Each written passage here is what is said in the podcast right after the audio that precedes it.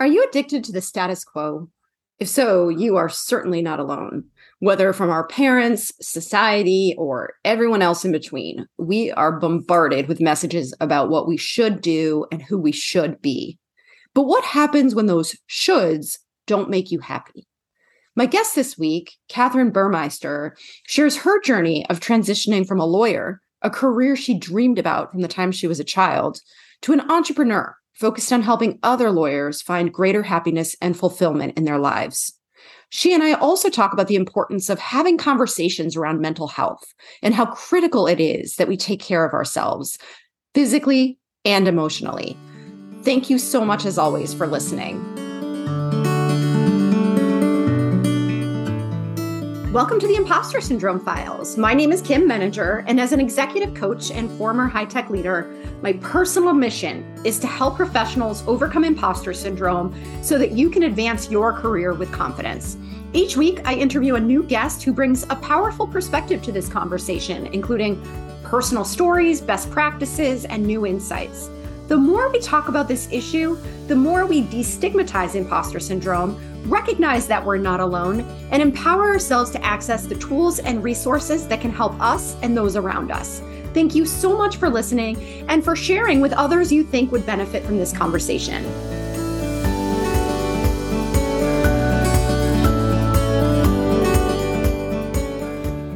Welcome, Kathryn. It's such a pleasure to meet you today, and I'm really excited for us to have this conversation. And before we jump in, I'd love to invite you to introduce yourself. Yes, my name is Kathryn Burmeister. I am the happiness lawyer. I am a recovering or soon to be recovering lawyer, and I have opened up my own second business to help other professionals focusing on lawyers find happiness. It turns out there's a lot of professionals, especially lawyers, that are very unhappy in their life, um, personally and professionally. And so I focus on a holistic way of helping those individuals really reprogram their mindsets. Um, we do these habits and things in our lives that are to our own detriment but they're what we know and what we're comfortable doing. So we keep doing them, keep doing them instead of actually thinking about whether this is bringing us any joy or happiness. Um, so I help people figure out who they are now, where they want to be, and how to get them there at the end of the day. What do you define as happiness? So the very lawyer answer, it depends. Um, but it's true. It, it's true. Happiness is different for everybody. Um, what I can say is it's not rainbows and kittens all the time, right? It's um, it's a general sense of contentment.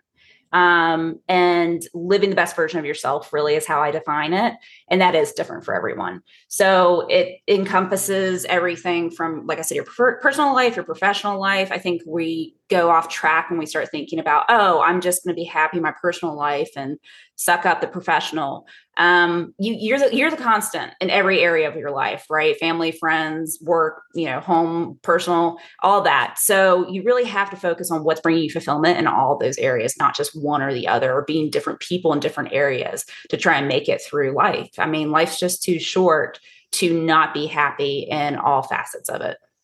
It's so true. And it's so interesting because I was just having this conversation with my husband earlier today. He was joking around with me because he he works part-time now so he has monday off and he yes. was yeah he was asking me he said you know what have you been doing all day i said i've been working he's like no you weren't you were laughing i heard you laughing in there I'm, I'm, working. I said he's like well if you're having fun then it's not work. And i was like for me completely untrue. Completely untrue. Exactly.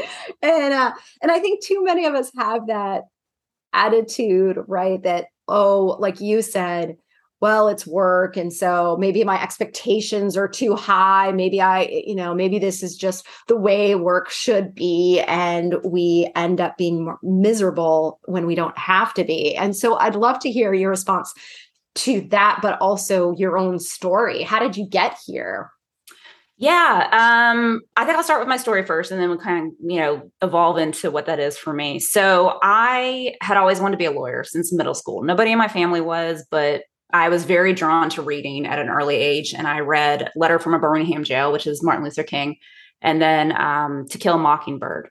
And obviously, MLK was not a lawyer, but he talked about the sense of just and unjust laws. And then, of course, um, To Kill a Mockingbird is about the defense of a black man in a white town. Um, and that really resonated with me that idea of standing up for justice and using the law to affect positive change or a change to some degree. So that set me on this path. I'm very high achiever, A type personality. Um, always measured myself against myself to the utmost, the insane amount of degree, right? I mean, nobody else would measure me to that except for myself.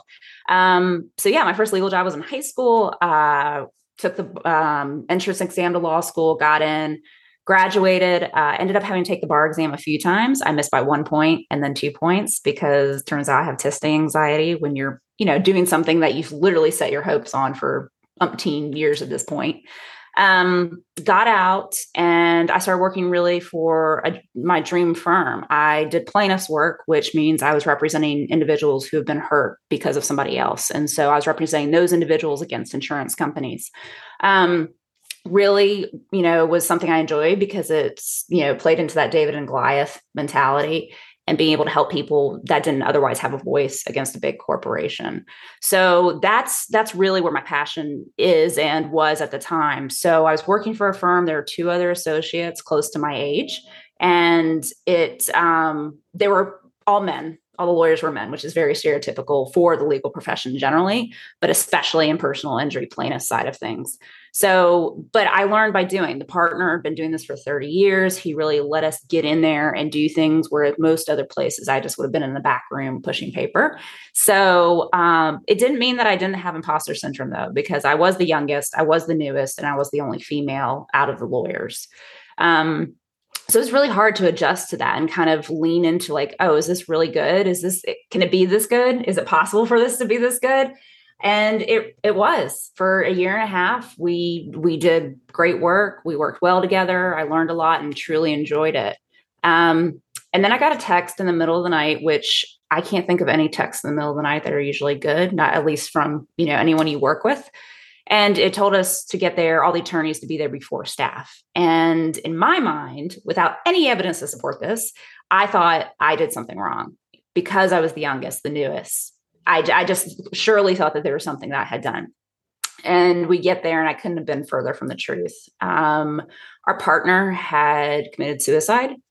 He had been stealing money from clients for eight years. Yeah.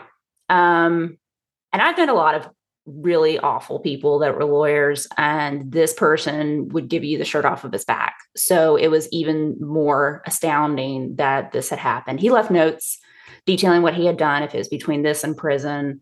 This was the way he was going to go. He had two daughters. One had just had her first child, had two other grandbabies. Um, yeah, it was truly awful. And that's the understatement of the century, probably. Um, but it really shifted my perspective on who I was, how I fit into things, what I was capable of, what I wanted. Um, especially when you have something that's built up as such an amazing experience and, you know place of employment, and you know everybody else says, "Oh, it's going to be miserable. You're going to hate it," and then to be blindsided with this is just uh, it, it's there are no words to a certain degree to explain it. Um, but ever ever the individual to move forward and upward, I I told that partner, my new partner, hey, I'll continue this with you if if we have full transparency. So is myself, um, the senior associate now partner, and one paralegal that continued a law firm. And I basically ran that law firm for a year.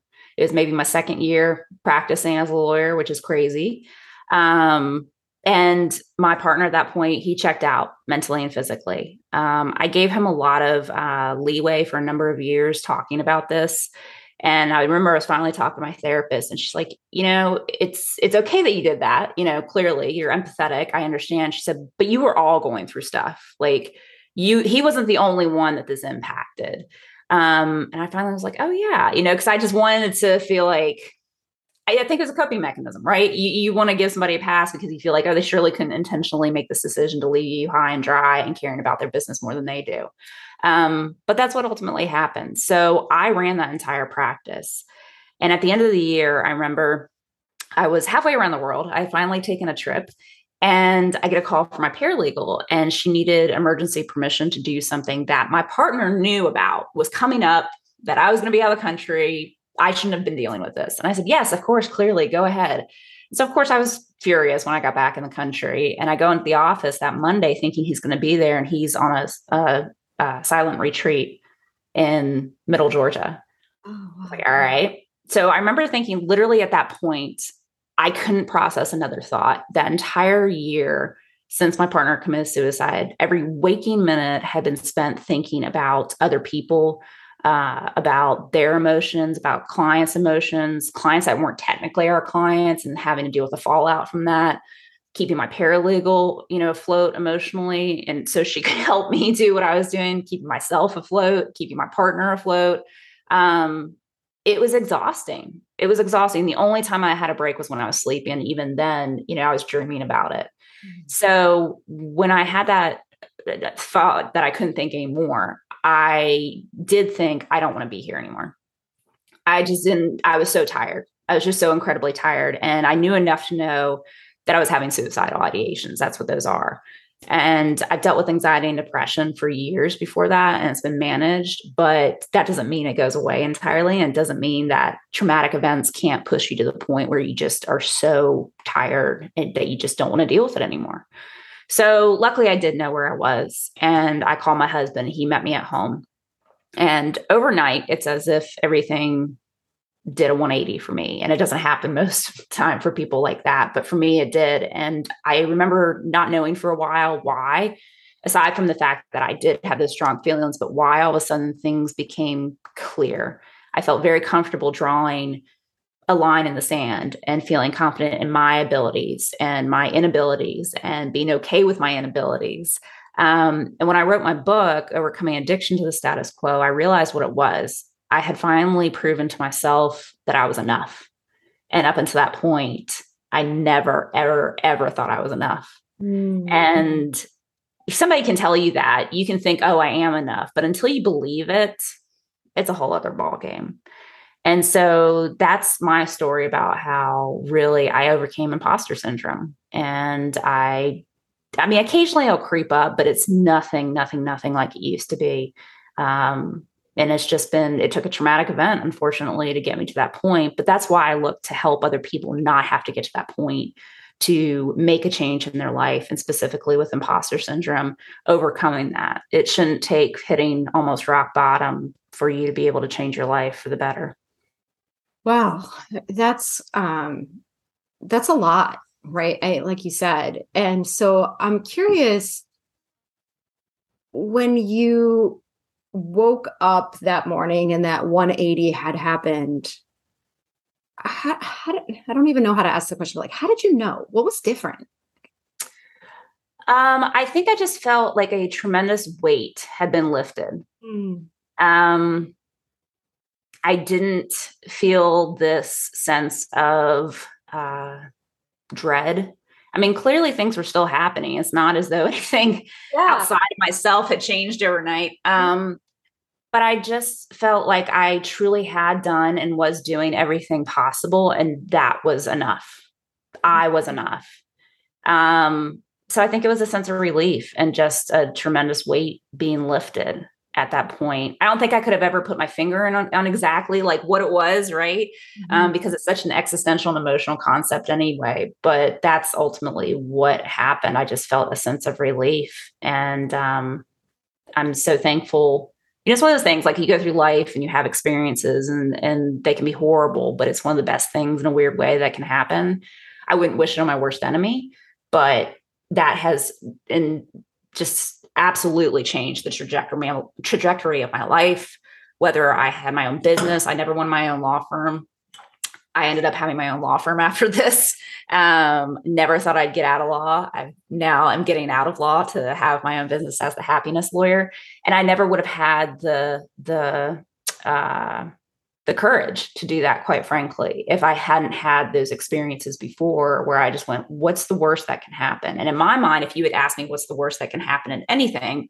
before I hit that rock bottom, that's what I call it I would have said, well, like everything can go wrong. You know, people are going to think less of me. They're going to think I'm incompetent. They're going to think, you know, all these numbers of things. And then when you really drill down to it, yes, those are emotions and they're, they can be significant and traumatic emotions that you feel from other people or the situation. But really, what's the worst that can happen? And I mm-hmm. realized walking away and starting my own practice, the worst that happens is it doesn't work out and I go get a job. Um, and not everybody has that opportunity, but really 99% of the time, when you drill down to what's the worst that can happen, it's not that bad. It's scary. And you know, it can you can psych yourself out of it, but really you're going to survive and you're going to move forward. And but I think we build this up in our mind because really in this day and age, we don't have traditional fears, right? Thousands of years ago, it was, you know, trying to survive day to day and I don't know, outrun tigers, right? Now our brains fool us to think that fear is standing up in front of an audience. You know, it's um, living up the expectations we put on ourselves or other people put on us. And it, they're valid feelings, but they're not going to kill you, right? If that makes any sense. But it's still hard because it feels like it, that literally you're going to die if you don't get through this. Yeah. Well, and so there's that is a huge pressure point i think for for so many of us when we find ourselves in these situations i also want to ask you about how it felt to close a chapter on a career path that had been so meaningful to you from such a young age, right? Because what you're describing as the emotional path and, you know, having that awakening and coming to terms with yourself isn't always linear, right? Like you can get there and then you can slide back a little bit, yep. all kinds of different twists and turns. And so I'm curious, did that require a certain kind of processing or um, cer- certain kind of approach to be able to be okay with not doing the work that you had thought you wanted to do your whole life? Yes. Uh, it it did throw me for a loop for a little while. It was a more of a progression at this time, you know, this transition from being a personal injury lawyer with my own practice to being the happiness lawyer. So luckily it wasn't like what had happened before, where it just was like, you got two weeks and mm-hmm. you're opening your own law practice. Um, but it did. I mean, I really thought if I do this, I've spent how many years of my life, how much time in school? Am I, you know, a failure because I didn't make it work with my own practice? Should I just go work for a firm to stay a lawyer and not be happy. Um, yeah, I had a lot of thoughts about my identity because I had tied myself to being a lawyer, not because I thought like, oh, I'm I'm better than, but I just wanted it so badly, like you said. Um, but I really thought about it and I realized I I want to help people. Uh, you know, as cliche as that sounds, um, especially going into law, but I do and I did, and I want to help people. And this is just a different way of helping people. And if this is a better way of doing it right now in my life, then that's okay. Just because something doesn't work out doesn't mean it's a failure, right? Mm-hmm. Um, and walking away is not failure. I actually literally have that um, on a post-it note on my computer right here because for the longest time in my mind walking away was going to be a failure in this even though i knew it and i had moved past many parts of my life where i'd felt that way this was the biggest you know, thing that I had changed since I had hit my rock bottom and opened my own practice and gotten through everything I had. Because four years, I've been open for four years, uh, October 22nd. So um, that's a long time to run a business and then decide to shift away from it. Absolutely. And I think it's so important because that is a big block for a lot of people who either had this childhood dream or spent a lot of time in advanced education preparing for. There was sort of this expectation that this is who I'm going to be, this is what I'm going to do. And if that doesn't continue, there is that identity crisis that comes with it and that feeling of, oh no, you know, maybe there's something wrong with me, as opposed to what I really like about your reframe is the idea that it, given your core value around service and wanting to help others, that's one manifestation of it. But you can do that in other ways still be true to yourself and not have to go through all of the experiences that were not making you feel fulfilled and happy and satisfied in in that context. Absolutely. And it's um i think it's cultural in many ways. It's a, a, the time in the world that we live in 2022 but i also think it's an american culture where we identify ourselves by what we do not who we are and um, it's hard to break out of that. I mean, what's the first question nine times out of 10 do you get when you go to a networking event? It's not who are you, it's what do you do? Exactly. Um, and when you tie yourself to that, and then you spent all this time and energy becoming that, it's hard to walk away from it and not feel like you're failing in some capacity.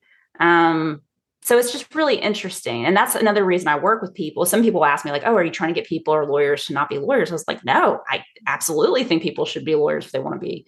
Um, but there's also nothing with walking away from that or modifying it. You know, I would love to be able to do what's called motion practice. So doing the legal litigation written stuff in the background and be able to do that as a service for other law firms. So I can still do the nitty gritty stuff that I enjoy intellectually, but I don't have to be responsible for all the other stuff. And then still coach people on how to be happy. Um, and that's why I'm so adamant about the uh, holistic part of coaching. I think a lot of people focus just on a business or just on the person. And there's different parts that sometimes that's warranted. But I think we sell ourselves short by, you know, creating these silos and thinking that, okay, if I fix my personal life, my professional life will be fine, or my professional life is fine. I'm just going to look at my personal life. And that's just not true. You're the common denominator, which that's allowed me, like you said, to step back and say, okay, my identity is helping people. That's a big part of who I am. So, how can I do that to feel personally fulfilled and professionally make a living? Mm-hmm. Um, so that's where I really help people figure out what who are they and what are their core values. And I remember I've done workshops with people, and um, I say, okay, you have to get down to three core values. First of all, that's extremely hard. Second of all, they absolutely want to push back and have like professional core values, and they want to have personal core values. I'm like, no, no, like literally I have to get down, you know, like to the bottom line. You're going to die tomorrow, and somebody in your life is going to remember you for three things. What is it? And they're like, you know, their mind's blown. But that's really what you have to get down to to live by so you can guide yourself through the rest of your life. So, what else is do you, at least from the perspective that you have, having done this work yourself and doing it with others, what else gets in the way? Like, what are the things that I guess I'm wondering if people are listening and thinking, that's me, like, how do I know? How do I like look around my life and think, oh, yeah, I could probably do differently or better than I'm doing now? So living living to the status quo is what I what I call it. And I think we all kind of know what status quo is, but the way I define it is living, you know, based on internal and external expectations, societal expectations. So, like I said in the very beginning, we have a tendency to do things to ourselves to our own detriment um, just because we're used to it or because we tell ourselves that we're supposed to or society tells us that we're supposed to. And that's why I call it addiction to the status quo. And I'm not being flippant when I say addiction. I genuinely believe it is because it leads people to do so many things that are not good and there it is an addictive behavior right? Like you can even become an alcoholic or a drug user or any number of things because you're trying to keep up with this idea of what you should be. And that's where we fall into this trap that we and then and then from there it's fear right? We're following the status quo because of fear if you choose to have a white picket fence and 2.5 children, great, that's totally fine. But if you're doing it because society told you to or your parents expect you to, that's the status quo, right?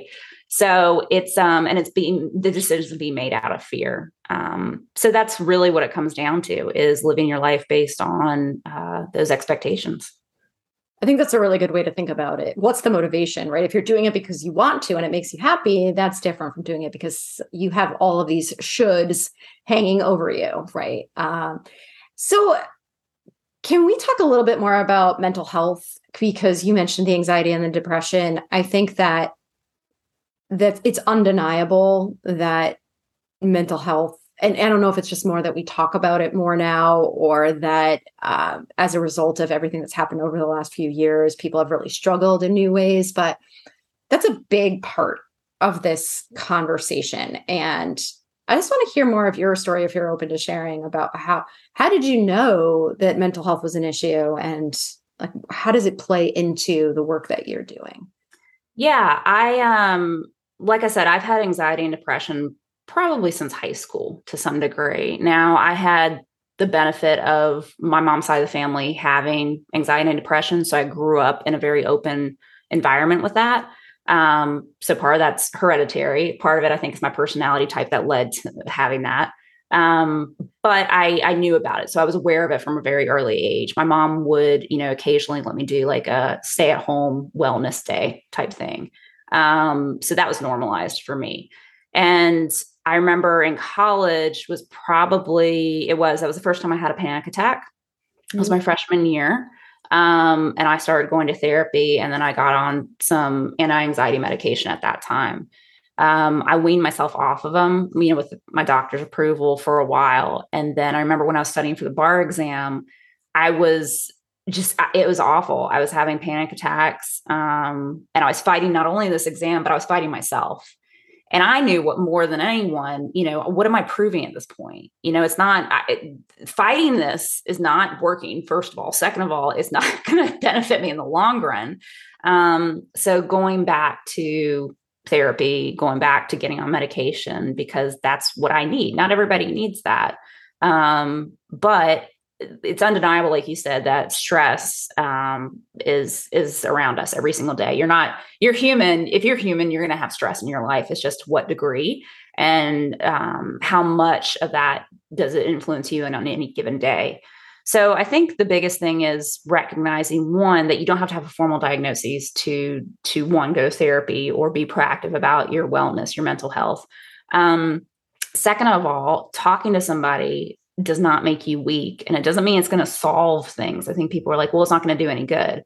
Well, it does do good. It may not solve everything, but it provides you an environment to have an open conversation outside of your head because we have a way of distorting things to a point where we do create, um, I think, more stress and more trauma on ourselves. The idea of feeling like you're not enough or you should be a certain way. Um, that it's it's a cyclical mental cycle right? You just keep putting it on yourself to the point where you don't even know what's really true or not. Um so yeah it's just that's that's been my experience. And i've gotten to the point now where it's something i'm very open about. I talk to lawyers about it which is a group of people who absolutely do not want to address mental health. They're doing better but they still uh, underreport it. They still cope with stress by drinking and drugs in my profession and I think a lot of it has to do with this idea of if I talk about mental health, it's going to be seen as a weakness. Mm-hmm. And I mm. think thankfully we are in a time where more people talk about it. So it's more accepted and recognized. But I do think in many ways our society and culture have um, curated the ability to have more stress, right? I think social media in many ways is good because it connects people, but I also think it puts a tremendous amount of stress on people as well um, and technology generally, right? Now you can get more things done, but then you have the pressure of getting more things done, right? It's not like back in the day where you wait for the mail to come in from your client and you've got five days to respond. It's like, no, you've got an email in your hands on a phone that you have to respond to before, you know, three minutes passes or somebody's going to lose their mind. So it's, um, it's interesting. It's just interesting to see how mental health has evolved, even in the time that I've you know grown up. How that conversation has been normalized uh, in culture. That really resonates with me too. I definitely have a history of anxiety and depression in my family. I have been, I have struggled with anxiety for as long as I can remember. It's just always been part of my approach to life. Mm-hmm. And I went, I've was started on medication when I was very a young adult and I went off of it only when I was pregnant and you know trying to have children and so there was probably like a 5 year stretch where I wasn't taking anything and my life was so much harder than it needed yeah. to be. I just remember And that's it. Right? like you're not it's I think that we have a sense especially as women that we have to handle it all and we and we want to handle it all but again, you're not proving you proverbial you is not proving anything. You are just making it harder on yourself. And there's no sense. If you have the the technology and the medicine, I always joke, better living through chemistry. Um, I also have a shirt that says if you're happy and you know it, it's your meds. Um, you know, it's it it helps. Why not? Exactly. Why not do that? Um, and again, like it's different for everybody. I'm a very low dosage of an anti-anxiety medication, an antidepressant, and I do therapy regularly. Sometimes if things are more stressful in my life, I do therapy every two weeks.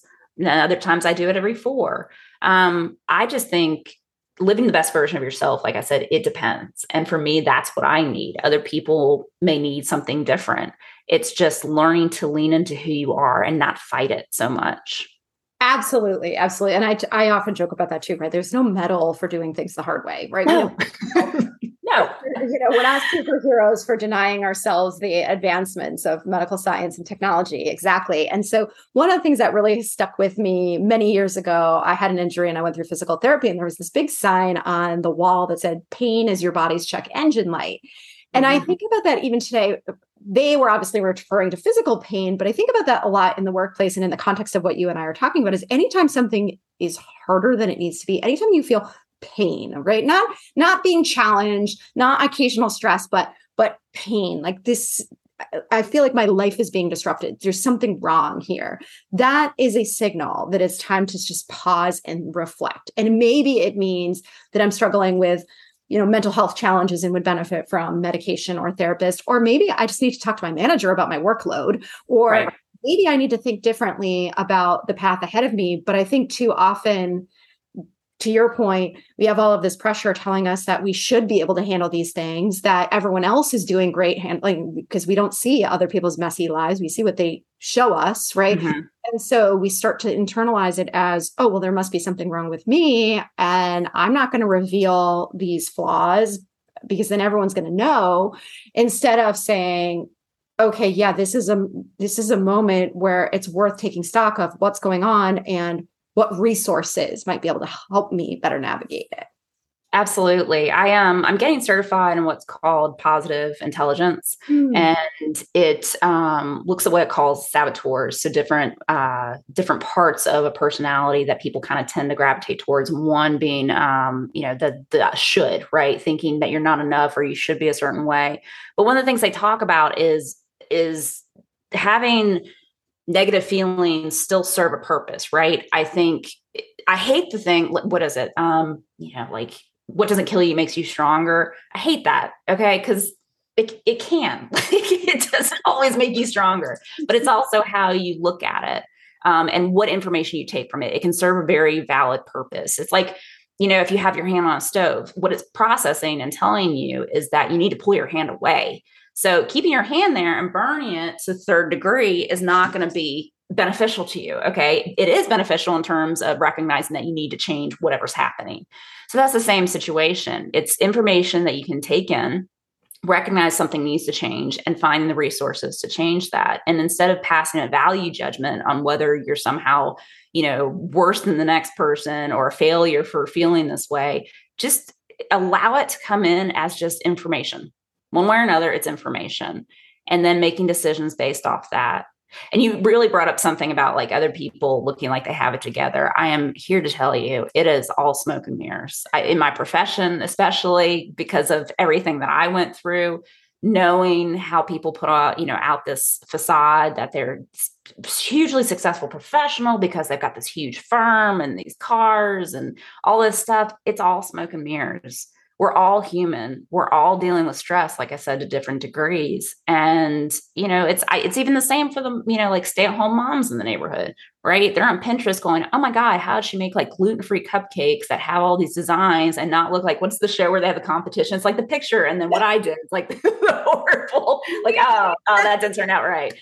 Like it, we're all dealing with the same stuff. We just don't want to admit it because we think it's going to make us look less than. Whereas if we all admit it, be like, oh, wow, we're all going through the same thing, we would all feel better. I can't tell you how many times I talk to people, and as soon as I share my story, they're like, oh my gosh, I feel the same way. Mm-hmm. Where they never would have admitted that in a million years if I'd gone up to and point blank asked them mm-hmm. because they don't want to feel like they're being judged, because they don't want to judge themselves and come to terms with what they're really feeling. And I get that. It's uncomfortable, but you can't get to a better place until you recognize where you are right now. And that's why i i harp on it to people because you don't know how long you have. I know that might be morbid but something could happen today. You're in a car wreck or and you're you know say you survive but your career's taken away from you. You can't live your life based on all these external factors and not just your existence and being happy um, because that's all you have at the end of the day, whether it's now, whether it's 80 years from now. You don't want to get on your deathbed and look back and say, wow, I really wish I'd been happy. And by then it's too late. Hmm. You're right. I know it's hard to think about, but it's so true. And I, and I think about uh, as you were talking about that that fear that we all have. It's almost like who's going to be the first one to speak up and say this because everybody else is it's impression management right we are mm-hmm. all trying to put our best face forward in front of other people but i think that for the most part all of us most of us have a service orientation to some extent like most of us mm-hmm. will say that we want to help people at some level and i think being willing to share your story being willing to be vulnerable and real with other people is one of the greatest services that you can show to other people because you're sacrificing yourself in many ways, right? You're taking a big risk. And in so doing, you're giving permission to other people to do the same. So you're sort of cracking the system open that has perpetuated the this pressure that we all take for granted as just reality when if if everybody listening were to decide, you know, I'm going to be that change, right? I'm going to go, I'm going to go back to my peer group or whoever it is, and I'm going to tell my story and I'm going to have this conversation. We could change. Yeah. Right. We, we really could have a, a substantial impact on how people engage in their lives. And I think a lot of this, uh, in so many ways, just society as a whole is very much fear based, right? What we do is so fear based. Um, on a micro level, on a macro level, just so much of it is fear. And imagine if we weren't afraid mm. of of sharing what we thought or of hearing new ideas, um, just interacting with something new and unknown it just i think like you said so much could change for the better if we were willing to do that. And i don't blame people. I'm not saying everybody has to go out and stand on a stage like i do and talk to people about their mental health. Um, it took me a long time to get to this point. It really did. Even when i wrote my book and i finally published it i was like oh my god people are going to know. Like as if i didn't realize i was writing a book at the time clearly. Um, but it's still it's once you put it out there it's out there. And i've just become more and more comfortable saying, yes, this is who I am. And this is part of it. Because also, I didn't do it because of this, but it's so incredibly rewarding to have people come up to me, like you said, you know, after and be like, I've, I feel that way. Mm-hmm. And you can immediately connect, immediately see, you know, just who they are on a whole different level than you would have if you had just met them in passing um, and have, you know, had a totally different conversation. Absolutely. Absolutely. Um, do you have any final thoughts? Anything that we, I know we could talk all day about this topic. Yeah. Anything else that you feel is really important for people listening to take away from this conversation? Um, two things. Life's too short not to do something. And if you don't know what to do, start small. Um, reach out to somebody, not necessarily me, but somebody like me, start going to therapy. Um, I have a lot of people who recognize they're not happy and they want to be happy, but they don't ultimately take that step in between. And it takes work and it's scary, but you have to take the step. Nobody else can do it for you. No one. I don't care how much your family cares about you. Um, you are the only one that can dictate whether you want to live a happier life or not. And everybody says, oh, well, I'll do it down the road or I'll do it later. Later may be too late. Mm, that's a really, really important point. Uh, so, where can people find you if they want to learn more and connect with you? Yeah, the best place to go uh, is either my website, thehappinesslawyer.com, or if you go to Linktree, my handle is the happiness lawyer. That takes you to things I've been doing, all the uh, podcasts I've been on, social media, all those things. Wonderful. Well, thank you so much, Kathryn. This has been such a great conversation. Of course. Thank you for having me. Thanks so much for listening to the Impostor Syndrome Files. If you would like to continue this conversation in a safe and trusted space, I would love for you to join my virtual discussion group every Thursday at 12 p.m. Eastern. For the past several years, the group has been limited to women, but it is now open, regardless of gender, to anyone who is interested in exploring and troubleshooting common workplace challenges, building better awareness of ourselves and others, and becoming more inclusive allies at work. Check out the show notes for more info on how to find us, and please join us next week for another episode of the Impostor Syndrome Files.